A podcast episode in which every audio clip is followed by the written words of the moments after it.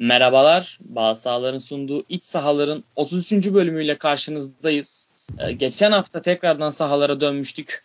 Bu sefer 3 kişiyiz. Ben Burak, yanımda Orkun ve Saygın var.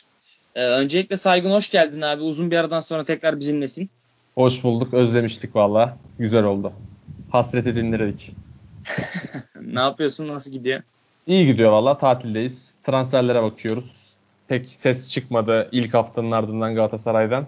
E, diğer takımlar da biraz sessiz. Fenerbahçe hareketli. Onlara bakıyoruz işte şimdilik. Aynen öyle ya. Galatasaray biraz Ağustos'ta falan açılacak gibi duruyor. Biraz daha fırsat transferi kovalayacak büyük ihtimalle. Yani Cagne'nin durumundan ötürü mecburen öyle olacak sanki evet. Aynen öyle. E, Orkun sen ne yapıyorsun abi? Valla ben tatildeyim ya. Vay, kafayı boşaltıyorum. Ama insanlar Afrika Kupası falan izliyorlar. Yani hakikaten Allah sabır versin. yani oturup dizi, Afrika Kupası falan izleyen insanlar var yani. Madagaskar maçı falan izliyorlar. Madagaskar ya. benim bildiğim bir animasyon yani. Bir film. Madagaskar Abi, futbolu izliyorlar. Abi Afrika Uluslar Kupası hakkında konuşurken biraz daha ölçülü olalım. Bu benim ortaokuldan beri izlediğim bir turnuvadır. Çok da severim. Şaka yapıyorum. Ya arada açıp bakıyorum da yani, yani. yazın yazın yani Dünya Kupası yoksa abi futbol izlemek bana çok zor geliyor ya. Yani zaten bütün sene bir sinir harbiyle uğraşıyoruz. Yazın yok yani o sıcaklarda zaten gitmiyor yani. El gitmiyor. E, Afrika Kupası, Copa Amerika falan. Artık şu yaz bitsin de yani işimize gücümüze bakalım diye bekliyorum yani. Afrika Kupası gerçek bir sinir harbi ya. En son şey oldu işte Gana Tunus maçında penaltılarda Tunus'un kalecisini değiştirdiler işte uzatmaların son dakikasında. O isyan etti falan gitti şeyde kulübesine oturdu takımla durmadı falan. Baya enteresan turnuva geçiyor yani. Tunus'un kalesinde Emenike mi var ya? Tunus'un kalesinde adını unuttum vallahi. Şey e, o zaman ufaktan güncelden başlayalım. E, bir hemen hemen bir saat önce Fenerbahçe Altay Bayındır açıkladı. E, saygın sen nasıl karşılıyorsun bu transferi? Sence Altay Bayındır Fenerbahçe'de birinci kaleci olabil- olacak potansiyelde mi? Ya potansiyel kesinlikle birinci kaleci olabileceğini gösteriyor. Çok yetenekli bir kaleci. Çok iyi bir sezon geçirdi Ankara gücünde ama Fenerbahçe'nin e, kaleci rotasyonuyla alakalı, kaleci planlamasıyla alakalı bir sıkıntı var bence. Şimdi elde Harun var, Altay var. Muhtemelen e, Volkan'la sözleşmeye uzatılacak. Hali hazırda Berke var. Muhtemelen Berke'yi kiralayacaklardır bir yere ama e, yani bir takımda özellikle şampiyonluğa giden bir takımda kalecinin, birinci kalecinin çok net olması gerekiyor. Yani Galatasaray'ın kalecisi Muslera. Herhangi bir tartışma yok. Beşiktaş'ın kalecisi e, yani performansını tartışsak bile Karius. Bir tartışma yok. Trabzonspor'un kalecisi Uğurcan. Bir soru işareti yok ama Fenerbahçe'de muhtemelen önümüzdeki sezon 20 maçta Altay oynayacak. Kalan 14 maçta Harun oynayacak gibi bir rotasyon dönecek. Bence bu çok sağlıklı değil. Yani birinci kalecinin çoktan net çizgilerle belirlenmesi gerekiyor. Burası pek rotasyonu kabul edecek bir mevki değil. Oyuncu yani gerçekten yetenekli bir kaleci. Bununla alakalı bir tartışma söz konusu değil bence. Genç de bir kaleci, potansiyelli bir adam ama dediğim gibi benim kafamdaki soru işareti bu noktada var sadece. Yani bu rotasyonun dönecek olması Harun'la beraber muhtemelen zarar verebilir sezonun genelinde Fenerbahçe'ye. Ya ben e, Fenerbahçe'nin hani Altay Bayındır'ı transfer ederken direkt birinci kaleci olarak transfer ettiğini düşünüyorum ki Ersun Yanal'ın da kafasında e, böyle planladığını oradan buradan duyuyoruz. E, Altay Bayındır gerçekten özel bir potansiyel. Zaten hani özel potansiyel olmasa e, bu kadar genç yaşta bir Süper Lig takımında bu kadar fazla maç oynamazdı. Fenerbahçe'de 1,5 milyon euro bonservis verdi. Yani genç bir kaleciye çok verilecek bir bonservis değil aslında şu durumda. Fenerbahçe demek ki gerçekten Altay'a güveniyor. Yani Berke'de olduğu gibi olmaması lazım. Altay'a biraz ilk 11'de güvenilmesi lazım en azından. Çünkü e, yani bu oyuncuları hani Berke'ye aldın oynatmadın, Altay'a aldın oynatmadın bu şekilde yürümez yani. Bu genç oyunculara karşı da ileride bir güven kaybı olacak çünkü bu şekilde. Hani Barış Alıcı örneği de var, Perde örneği de var. E, Altay Bayındır'la en azından Fenerbahçe'nin sezona başlaması lazım. Olur olmaz orası ayrı ama ben e, Altay Bayındır'ın Fenerbahçe'de olabileceğini düşünüyorum. Yani e, Altay Bayındır gerçekten özel bir potansiyel. Karakteri de en, yani gördüğümüz, bildiğimiz, duyduğumuz kadarıyla e, liderlik özelliği olan ve olgun bir oyuncuya benziyor ki ben hani ayrıldıktan sonra yaptığı açıklamayı da çok beğendim. Ankara gücüne 3 paragraflık falan bir teşekkür yazısı yazmış. yazmış. Ee, öyle. Orkun sen ne düşünüyorsun? Valla şu an Fenerbahçe'nin kaleci sayısı Galatasaray'ın orta saha rotasyonundan daha kalabalık. Daha fazla oyuncu var orada. Ee, yani kadroyu çok şişirdiler öncelikle. Yani bu 6 ay da olsa, başka X bir kaleci de olsa yani şu an aynı anda 6 kaleci istihdam etmek büyük bir sorun. Altay'ın potansiyeli var. Ee, çok genç yaş, çok zor şartlarda e, olan bir kulüpte hani kaptanlık da yaptı. Takımı ligde de tuttu. Ee, çok özel bir potansiyel zaten hem hani fiziğiyle fiziğinden beklenmeyecek derecede e, çevik bir kaleci. E, kendini de zamanla geliştirecektir. Yani 22 yaş bir kaleci için yani standart bir orta saha için 18 yaş gibi bir yaş açıkçası. Oynadıkça da çok daha kendine gelecek ama e, ben az kaleci olacağını düşünüyorum. Yani normal şartlarda şu Fenerbahçe'deki bütün kalecilerden daha üst seviyede. Harun'dan da, Volkan'dan da, işte diğerlerinden de çok daha yukarıda Altay. Ee, ama hani buradaki tek sorun bu fiyatı da değil. 1,5 milyon euro 22 yaşında potansiyelli bir kaleci için iyi bir rakam kesinlikle. Ama buradaki tek sorun kadronun daraltılmadan Altay'ın alınması bence. Çünkü yani, kontrat yenilecektir muhtemelen. Volkan her zaman orada bekliyor olacak. İşte Harun arkada olacak. İşte Berke sorunu, Berke ne olacak? Kalırsa ki o da kiraya gider muhtemelen. Yani Altay'ın kafasını bunlar karıştırabilir belki. Ee, özellikle baskının üst düzey olduğu bir sezonda e, kalecinin özellikle genç bir kalecinin kafasının çok rahat olması gerekiyor her şeyden önce. O yüzden de e, Altay eğer oynayacaksa hazırlık maçlarında zaten bunu görürüz az kaleci olarak. Ama o kaleci e, departmanının çok küçültülmesi lazım. Yani en az 3 kaleciyi bir hafta içinde yani bir yerlere vermesi lazım Fenerbahçe'nin ki taşlar biraz yerine otursun. Ya şöyle olacak bence. Zaten hani Kameni'yi saymıyorum. Çünkü Kameni ile ilgili yapılabilecek bir şey yok. 2 milyon euro maaş veriyorsun ve Kameni'yi elden çıkaramıyorsun o maaşı verirken. E, Volkan Demirel sözleşme yenilediğinde büyük ihtimalle 3. kaleci olmayı kabul ederek gelecek. Çünkü hani Volkan Demirel'in şu an e, ben yedek kaleci olabilecek e, form durumunda olduğunu da düşünmüyorum. Üçüncü kaleci olacak yani sadece e, takımda bir kaptan figürü olarak kalacak Fenerbahçe'de bir sene daha öyle düşünüyorum. Çünkü e, sanırım Ersun Yanal'li Volkan'ın arka planda çözdüğü sorunlara ihtiyacı olduğunu e, düşünüyor. E, Berke de kiralanmalı ama çok doğru bir takıma kiralanmalı. Yani gidip mesela e, Vedat Muruş transferine karşılık Rize Spor'a kiralanacak diyorlar. Bence Rize Spor'a kiralanmamalı kesinlikle. Orada ligin en formda kalecilerinden biri Gökhan Akkan var.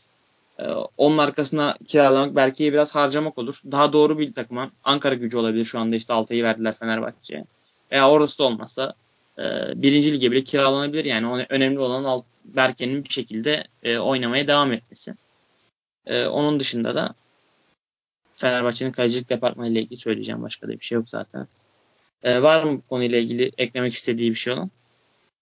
Ya şeyden Berke'den çok daha hazır bir kaleci Altay. O yüzden yani direkt birinci kaleci olarak başlayacaktır ama işte Orkun'un dediği gibi çok baskılı bir sezon olacak ve bence mutlaka bir yerde Harun'a verecek kaleyi. Bana öyle geliyor. Sonra Harun da Volkan'a verecek. Sonra Volkan'a gelmez. Abi daha Galatasaray maçı var içeride. Daha. Efendim? İçeride Galatasaray maçı olacak daha. Aa, o zaman Volkan tabii ki geçecek kaleye. Bir sakat ceza olmazsa. Volkan yedek kulübesinde temsil eder ya şeyi. Kendi imajını. Ee, şey ya bilmiyorum Altay ya özel potansiyel ama değil. Fenerbahçe zor bir kulüp. Yani Fenerbahçe'de hani top tutmayı unutmuştu geçen sene bir dönem. Harun Harun Tekin ciddi manada ilk yarıda bir ara kalecilik yapmayı unutmuştu Fenerbahçe'de. Altay umarım böyle bir süreçten geçmez çünkü Fenerbahçe'deki baskı e, yani Ankara gücündeki baskıya benzemiyor tabii. E, mental olarak umarım güçlü bir oyuncudur Altay.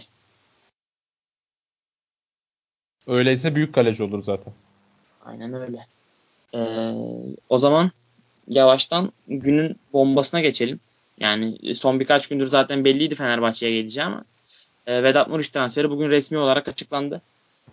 E, işin iki boyutu var. Bir e, Fenerbahçe ile Galatasaray arasındaki transfer rekabeti boyutu, ikinci boyutta teknik boyutu, saha içindeki boyutu. Biz ikinci boyutundan başlayalım konuşmaya. Ee, Orkun sen Vedat Mur için Fenerbahçe'ye e, saha içinde neler katacağını düşünüyorsun? Faydalı olacağını düşünüyor musun? Ee, ya Vedat Muriç ligde her takıma faydalı olur. Yani çünkü oyun yapısı itibariyle lige çok uygun. Yani 1.94 boyu var. Fizikli, kafaya çıkıyor, top saklıyor. Çok hızlı değil. Ama yani oyunu rakip sahaya yıktığınız anlarda zaten. Yani size faydalı çok, olacak bir forvet. Aynen. Bir de çok hızlı ee, değil ama çok ağır da bir oyuncu değil. Yani, yani orta karar. Yani onun üzerinden 5'lik 6'lıktır belki o anlamda da. Yani Muriç muhtemelen Fenerbahçe'nin hani az santrifor olacaktır. Hani bu kadar tantanayla ve fena olmayan da bir maliyetle geldikten sonra ben Muriç'in de önüne bir forvet alacağını düşünmüyorum Fenerbahçe'nin. Muriç Şımar, hani Galatasaray'a şımarık. Anlayamadım. Şımarıklık olur diyorum.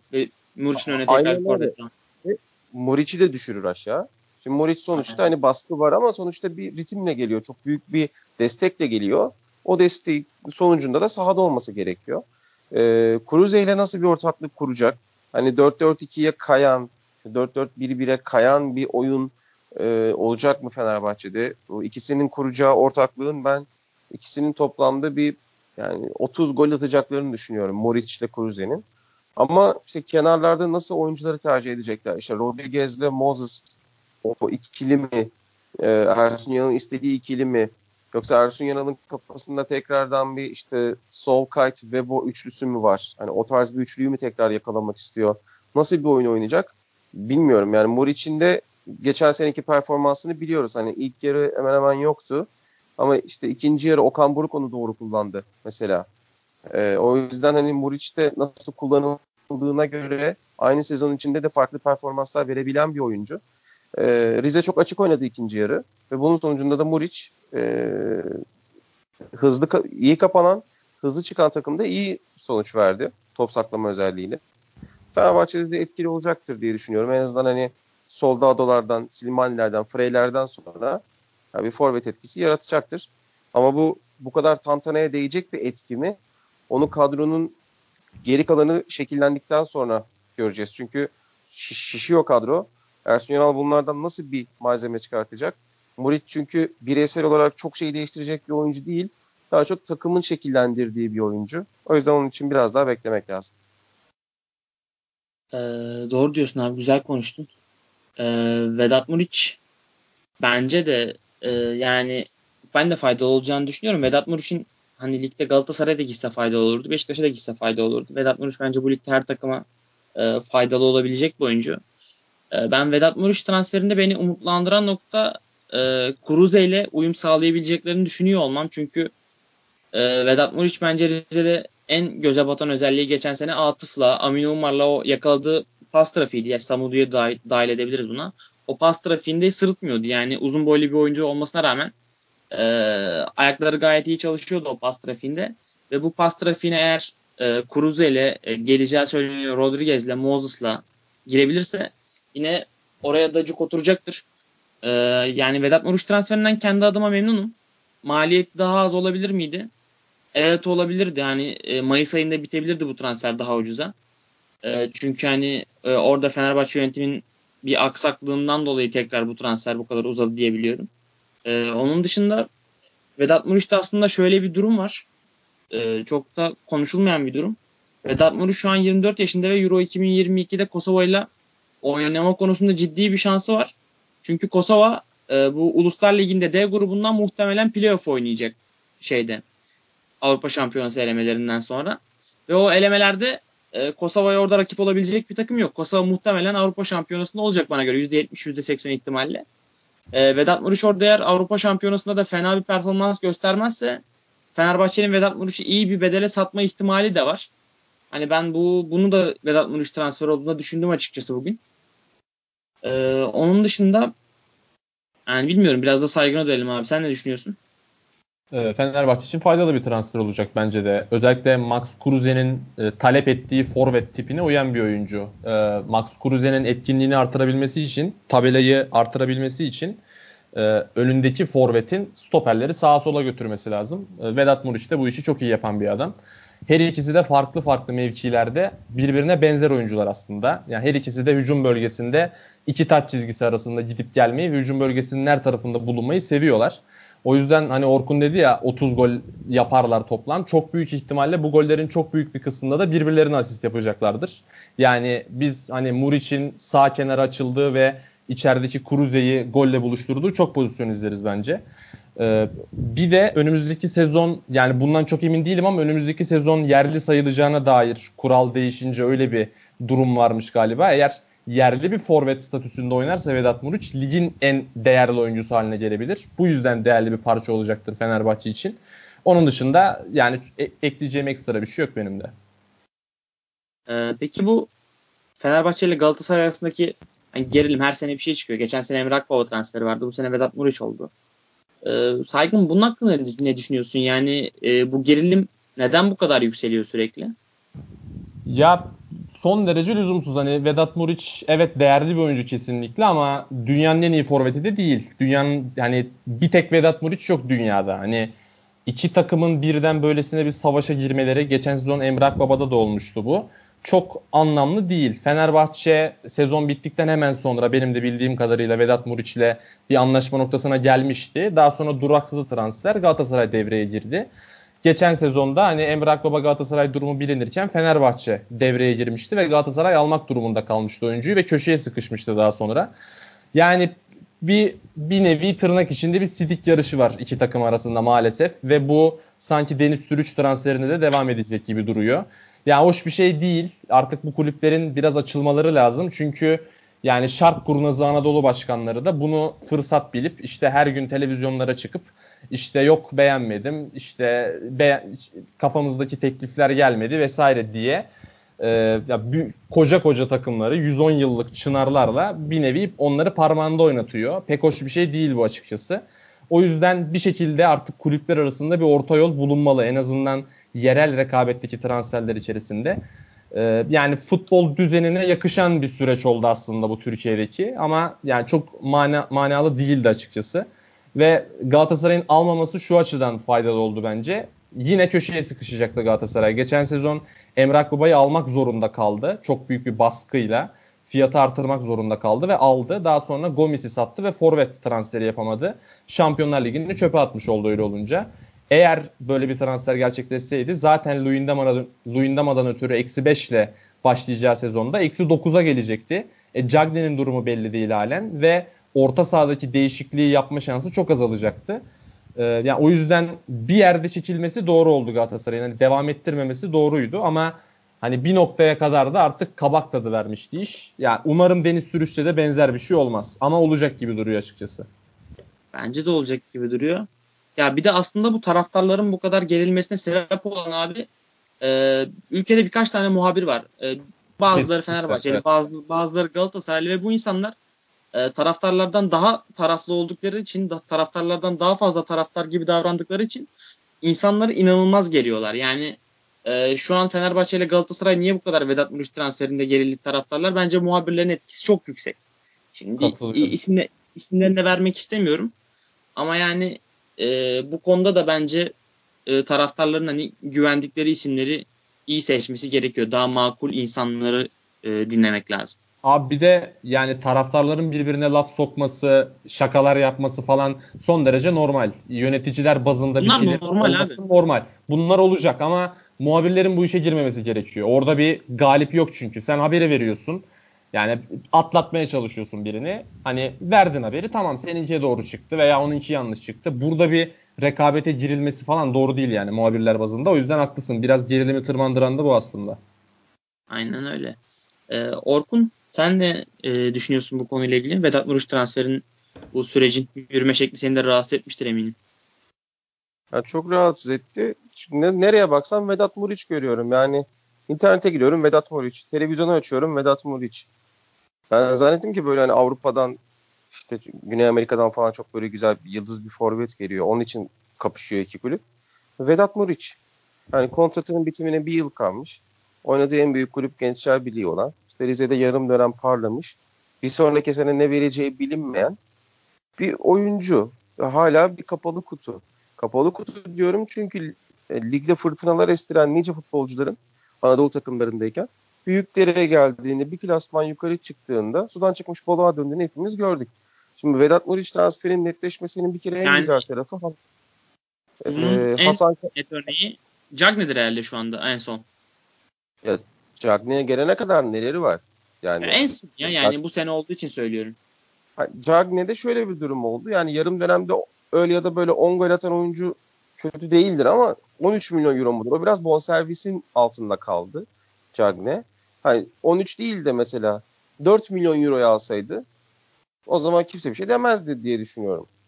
Yani 4-5 alsaydı maksimum o zaman bu kadar tepki olmazdı. Ona tepki şundan kaynaklandı. Yönetimin elinde bir bütçe vardı. Alacak kimseyi bulamayıp hani son gün parayı bastılar. Yani ona biraz şey yönetime olan tepki Cagney'e kaydı. Cagney de buna tabii sonra tüy dikince hani ateşe benzin döktü bir nevi. O biraz karışım oldu. Ee, bu Muriç transferinin bitmesinin en güzel tarafı artık Hasan Kartal'ı uzun bir süre ekranlarda görmeyecek olmamız. Ee, belki seneye içerideki bir maçtan sonra yine hakemi ölümle tehdit edebilir. Yine belki o zaman görebiliriz ama en azından şimdilik kendisini uzun süre görmeyeceğimiz için çok mutluyum. Kendisini gördüm kanalı değiştiriyordum zaten. Ee, ben Hasan Kartal'ın yüzünü bilmiyorum ya. Görme zaten ya. Yani yüzünü görme, sesini duyma böyle bir insan değil zaten. Ee, yani şöyle ki şimdi Muriç transferinin normalde ilk başta Fenerbahçe istekliydi zaten. Hani Nisan ayına dayanan bir ilgisi var Fenerbahçe'nin. Ve hatta hani çok daha uygun bedelleri işte zaten bir yıl kalmış bitmesine sözleşmesine. 1 milyon euro, 1,5 milyon euro belki buralara bitebilecek bir oyuncuydu. Zaten hani Rize Başkanı'yla hani Fenerbahçe'nin de ilişkileri hani yakın. Ali Koç vesaire. Hani çok rahat bitecek bir transferdi. Ama sonra orada bir yavaşlama oluyor Fenerbahçe cephesinde. Sonra Galatasaray devreye giriyor. Ee, Fenerbahçe'nin ilk teklif oyuncuya bir nokta... Abi e, şöyle bir şey var. Bu Vedat Muriç'in transferi Haluk Canatar Galatasaray'ı devreye sokuyor. Bu o... Haluk Canatar e, denen arkadaş da devre arasında Serdar Aziz için Arabistan'dan 5 milyon euro teklif var demesine rağmen oyuncu Fenerbahçe'ye gitmek istiyor deyip oyuncuyu bedelsiz Fenerbahçe'ye götüren menajer aynı zamanda. Hani Galatasaray yönetimi hangi aklı hizmet Haluk Canatar'la iş yaptı onu da anlamadım. Ee, sonra Galatasaray'ın ilgisi oluyor. Hatta Fenerbahçe'nin ilk önerdiği rakamın oyuncuya yıllık 1.7 milyon euro olduğu. Galatasaray'ın da bunun üstüne çıkıp 2.2 milyon euro verdiği Şampiyonlar Ligi faktörüyle birlikte de hani oyuncunun ibresinin Galatasaray'dan yana döndüğünü burada anlıyoruz. Ama sonradan Fenerbahçe teklifini yükseltti. Sanırım Galatasaray teklif seviyesine getirdiler. Hani biz rakamları tam açıklamadıkları için net bilmiyoruz ama hani 2.2'ye çıktığında şeklinde bilgiler vardı. Ee, çok geldili gittili hiç gerek olmayan bir transfer savaşı oldu bu ama çok savaş olduğunu düşünmüyorum açıkçası. Çünkü Galatasaray teklifini verdi. Bir yere kadar çıktı. Bir yerden sonra çıkmadı. Hasan Kartal da bunu kaşır gibi işte bu rakamlara Vedat yok. Bu rakamları veriyorlarsa işte Vedat'ı unutsunlar gibi yani böyle biraz tahrik edici açıklamalar da yaptı ama Galatasaray'dan kimse de kalkıp bir cevap vermedi. ondan sonra da hani daha çok işte Komoy'u, Ali Koç, Semih Özsoy falan bir bastırarak şartları da iyileştirerek e, Hasan Kartal'ın açıklamasına göre 5 milyon euro civarı bir para kazanacağız dedi. Artı da işte 4 tane de oyuncu şeklinde. E, bu şekilde bir anlaşma oldu. Şimdi burada işi alevlendiren iki unsur var. Birincisi Yusuf Günay'ın bu e, kuruş değil duruş tweet'i. Şimdi bu çok saçma, bu çok alaturka bir davranış. Hiçbir yönetici bu şekilde toplara girmemeli, taraftara oynamamalı. Çünkü geçen seneki Emrah Baba gibi olacak zannettiler ama Muriç aslında hani Fenerbahçe sempatizanı bir adam zaten. Kosova Fenerbahçeliler Derneği'nin de üyeymiş galiba. Yani Fenerbahçe sempatisi olan bir adam. Çok profesyonel bir dünyada her şey olabiliyor. Ee, ve siz bu adam için kalkıp böyle bir tweet atıyorsunuz. E, ondan sonra da tabii ki iş iptal geriliyor. Bu bir. ikincisi Ultra Aslan'ın Rize'de bir aslan var. O ne abi ya? Her yerde bir aslan var. Orada aslan var. Su, su bayiliği mi bu? Ne yani her yerde bir aslan var. Orada bir kanarya yani, var. Şurada bir şey var. Bunlara hiç gerek evet. yok. Emrah Baba'da dediniz. Emrah Baba'nın çünkü çok genç yaşta stat önünde çekilmiş formalı fotoğrafı var. Adam tribinden geliyor. O ayrı. O nadir bir örnek. Ama sen kalkıp bunu Muriç'e ona buna şuna uyarlarsan tam Dena yerde de sempatikti bu. Havaalanında yattı gelemedi falan. 20 yaşında Belçikalı bir çocuk bir duygusal bağ kurdun ama Muriç'le bunun alakası yok. Muriç'e Galatasaray'ın çok ihtiyacı da yok. O ihtiyacı olmamasına rağmen de yani 3.75 milyon euroya kadar çıkmış. Sonraki satıştan da %20 paya kadar çıkmış bir oyuncu. Hani iyi ki gelmedi Galatasaray'a. Ben öyle düşünüyorum. O paralara çok daha iyisini bulabilirsin. Hani Balkanlar Vedat Muriç kaynıyor. Muriç'in tek farkı Türkiye'de biraz denenip iş yaptığının görülmüş olması bana göre. O, o formatta oyuncu bulursun. Yani çok gereksiz, çok suni bir savaş. Ayrıca senin dediğine de katılıyorum. İşte bu adını anmak istemediğim bazı muhabirimsiler, bu troller e, ortalığı çok kaşıyorlar. Ve insanların başına bir şey gelirse, bu iki grup birbirine girerse sorumlusu yöneticilerden de öte bu kraldan çok kralcı e, bu troll bozuntularıdır. Yani onları da yavaş yavaş piyasadan silinmeleri lazım artık. Yani ipe sapa gelmez şeyler söylüyorlar. insanları çok fazla tahrik ediyorlar. Sonra da böyle garabetlerle uğraşıyoruz yani. Aynen öyle. Ya bunun çıkış noktası bir kanal vardı. Şimdi kanalın adını zikretmek de istemiyorum. Yani her şey aslında çoğu muhabbet o kanalda dönüyor abi. Oradan yayılıyor Twitter'a falan filan her yere oradan yayılıyor. Abi adını anmak istemediğim bir tane var orada sakallı. Ge- ge- yani bir iki gün önce diyordu ki yani Fenerbahçe'de oynamak istemeyen bir oyuncuyu ben Fenerbahçe'de görmek istemem diyordu. Bugün videosunu gördüm. Ha diye böyle bir bayağı uzun süren bir kahkahayla giriyor falan. Ben de ya, gördüm o çok itici. Ya arkadaşım hadi hadi işine ya. Hadi işine yani. Abi boş boş işler ya. Ee, bu arada e, iki tane sorumuz var bugün. Onları da şey yapmayalım, atlamayalım. Ee, Fenerbahçe'yi konuşuyorken. Ee, Anıl sormuş. Ee, bazı sahalara yeni katılan bir arkadaşımız dün katıldı. Ona da buradan tekrardan hoş geldin diyelim. Ee, Fenerbahçe'nin ne tip orta saha oyuncularına ihtiyacı var demiş. Aslında şu an Fenerbahçe'nin de yeterince orta saha oyuncusu var Anıl. Ama e, benim ilk tercihim Fenerbahçe'de şu anda net bir net bir altı numara olur. Yani böyle ön libero kesici değil de e, orta sahada savunma yönünü de iyi yapabilen ama ayağı da aynı zamanda top yapabilen Mahmut Tekdemir e, benim şu an Fenerbahçe için istediğim en iyi oyuncu, en net oyuncu. Böyle bir orta saha yani Mahmut Tekdemir derim ben yani tipten çok o tip Mahmut Tekdemir tipi oyunculara Fenerbahçe'nin ihtiyacı var. Orada net 6 numara açığını kapatacak bir oyuncuya ihtiyacı var Fenerbahçe'nin. Siz ne diyorsunuz? Ya 8'e de lazım bence. Fenerbahçe'nin orta sahasını yeniden kurması lazım. Çok oyuncu var orada ama ideal bir ikili çıkması pek mümkün değil. Bir de Kruse topu götürmeniz gereken bir forvet arkası oyuncusu. O yüzden de ya pasla ya da driplingle hani NDI ismi konuşuluyor. Bence çok doğru isim değil ama hani o profil Ozan bir oyuncu da olabilir. Nasıl? Ozan var ya. Fenerbahçe e, Ozan hiçbir hiçbir zaman hak ettiği değeri görmedi Fenerbahçe taraftarından ama ben bu sene e, Ozan'dan bir beklentim var. Kendisinin de bu sene istekli olduğu söyleniyor. Yani Ozan Tufan bence Fenerbahçe'nin geliştirebileceği bir oyuncu. Ya buna katılıyorum Tolga... ama hani öyle bir sezon ki bu Ozan Tufan'la oynamak çok büyük risk olur. Birinci oyuncu olarak, A plan oyuncusu olarak. Ozan var, Tolgay var, Emre Belezoğlu var. Hani e, tekrar bir 8 numara daha aldığında çok çok çişecek yani kadroya. Bana öyle geliyor yani. Tekrar bir Badu Enda'ya gerek yok mesela. Hani çok fark yaratacak bir isim Tabii. olsa tamam okey de hani Endia'ya gerek yok bence. Gerek yok. Ya şimdi Fenerbahçe hücum dörtlüsüyle savunma dörtlüsünü Kolarov'da geliyorsa iyi kötü kurmuş gibi görünüyor. Ama iki tarafta bence şampiyonluğa oynatacak ekipler. Yani şampiyon yapacak oyuncular değil bunlar. Fenerbahçe'nin o yüzden bence orta saha merkezine şampiyon yapacak oyuncular bulması gerekiyor. Lider karakterli. Yani Emre Belezoğlu'nun 5 yıl önceki halini bulabiliyorsa hani 25 yaşındaki haline gitmeye gerek yok. 34 yaşındaki Emre Belezoğlu'nu bulabiliyorsa bile bu büyük bir kar olur Fenerbahçe için. Bence orada bir yenilemeye gitmeleri lazım ama dediğin gibi inanılmaz bir şişiklik var. En şişmiş bölgesi kale ve orta saha zaten Fenerbahçe kadrosunun şu anda. Oradaki planlamayı doğru yapmaları gerekiyor. Bence ama orta sahada eğer eldekilerle bir şey çıkarılıma giderlerse ya bilmiyorum yani bunun sonu pek iyi bir yere gitmez bence. Orta sahasını yenilemesi gerekiyor Fenerbahçe'nin. Yani e, bunun hani net kararını Ersun Yanal'ın vermesi gerekiyor. Çünkü oyuncularla antrenman yapan şu anda o Tolgay'ın durumunu, Ozan'ın durumunu nasıl görüyor bilmiyorum. Hazırlık maçında, hazırlık maçlarında da tekrar göreceğiz.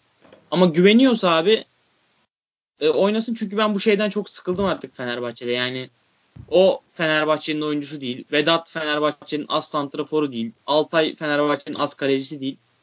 Hani ki, kim o zaman Fenerbahçe'nin oyuncusu onu anlamıyorum. Yani Fenerbahçe'de E, Vedat'tan önce şeyler mi oynuyordu sürekli? E, Suarez'ler, Cavani'ler mi oynuyordu? Yani hep bir şımarıklık durum var. Hiç kimseyi beğenmeme durumu var. Yani Fenerbahçe'nin biraz artık e, elindeki oyuncuları da bu kadar değerini kaybetmemesi gerekiyor. Eminim şu an Fenerbahçe Badu Endia'yı alsa e, bir devre sonra şey olacak hani iyi bir 8 lazım. Badu Endia'yı Fenerbahçe'nin topçusu değil olacak. Sürekli bir eldekini tüketme durumu var. Yani Fenerbahçe'nin artık bu eldeki tüketme durumundan bu eldekini geliştirmeyi biraz öğrenmesi lazım diye düşünüyorum ben. Ya Badu Endia'yı alacaksa zaten almasın. Hani öyle bir oyuncu gelecekse gelmesin zaten. Eldekileri kullansın ama bence seviyenin biraz artması gerekiyor orada yine de.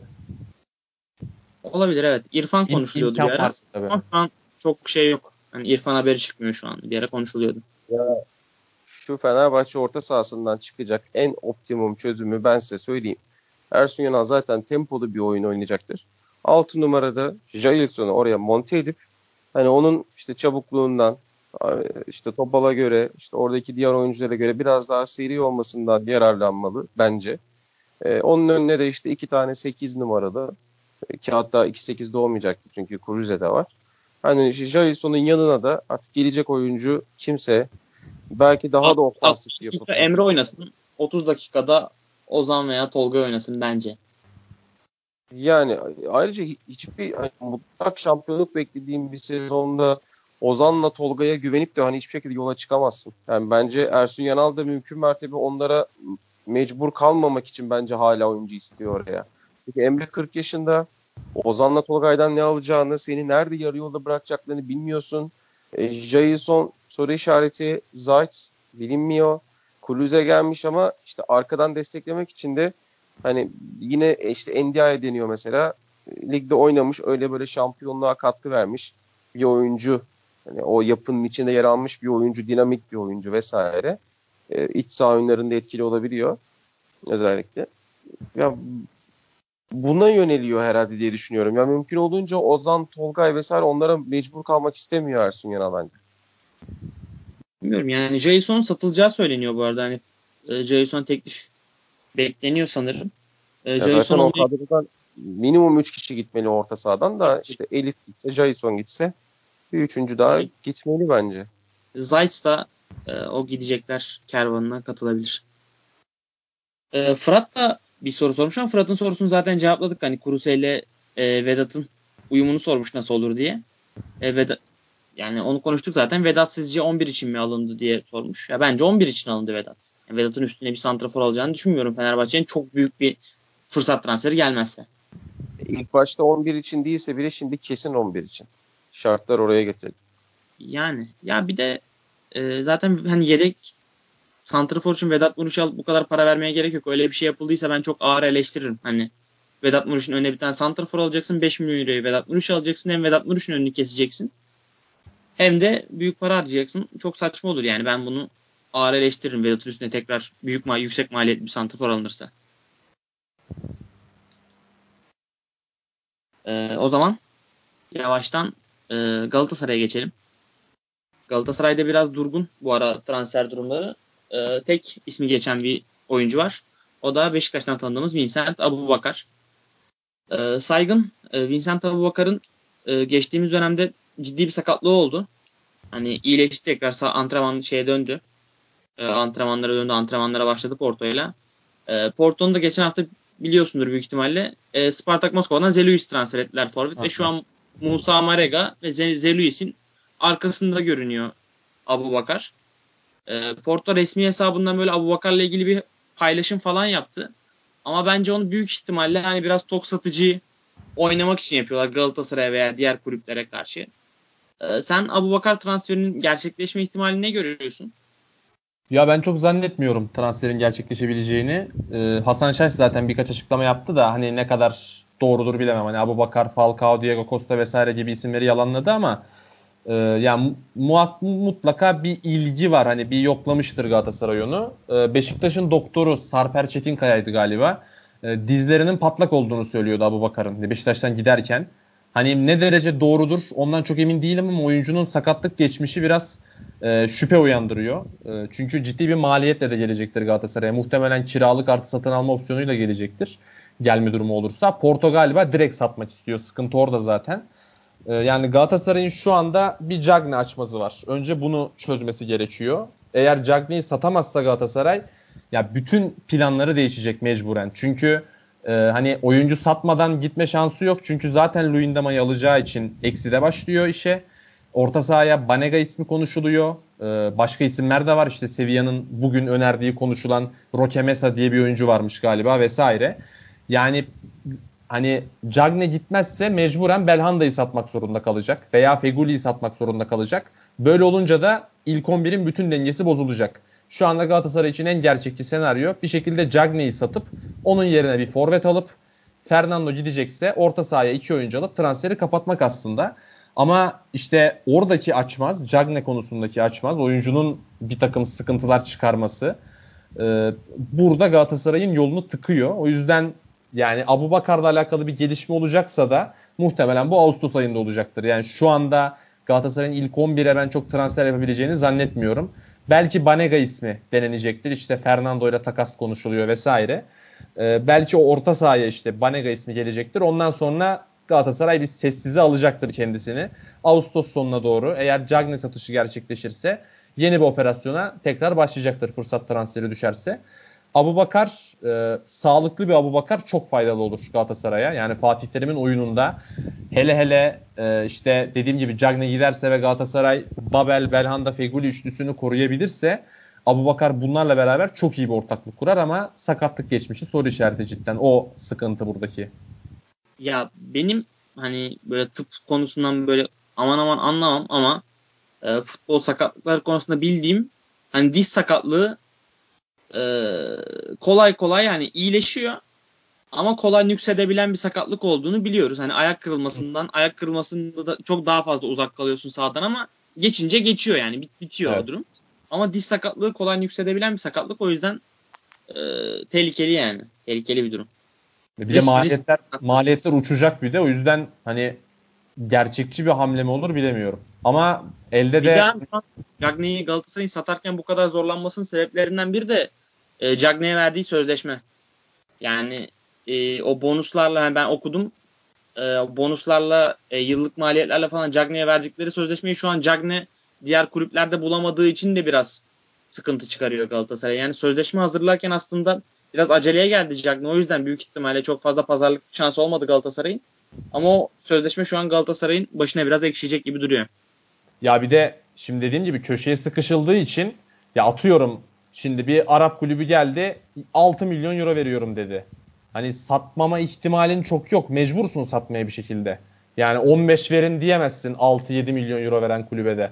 O yüzden hani Cagney'nin şeyini ücretini artırmak düşüncesinde olsalar bon servisi kısmak isteyecekler muhtemelen. Artık bu insanlar da hani Arap kulübü de olsa bir şekilde para harcamayı belirli oranda öğrendiler artık. Hani Cagney'i de hiç izlemediklerini sadece 30 rakamına bakar 30 sayısına bakarak transfer edeceklerini zannetmiyorum.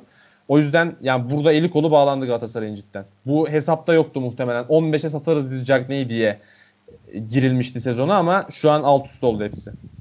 Aynen ya bir şey duydum. Bu sen duymuşsundur.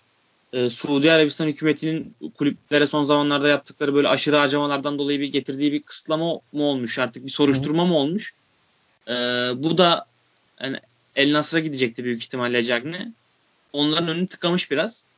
Orada da karışık bir durum var şu anda yani Arap e, Suudi Arabistan Ligi de şu an biraz karışık sanırım o bakımdan. Bu ee, Arabistan Orkun, Arabistan bağlantılarını sağlayan menajerin girişi yasaklandı gibi bir haber okudum ben de William Davia'nın. William Davia mı? Aynen. O da, aynen. O da sıkıntı yaratabilir eğer öyle bir durum varsa cidden.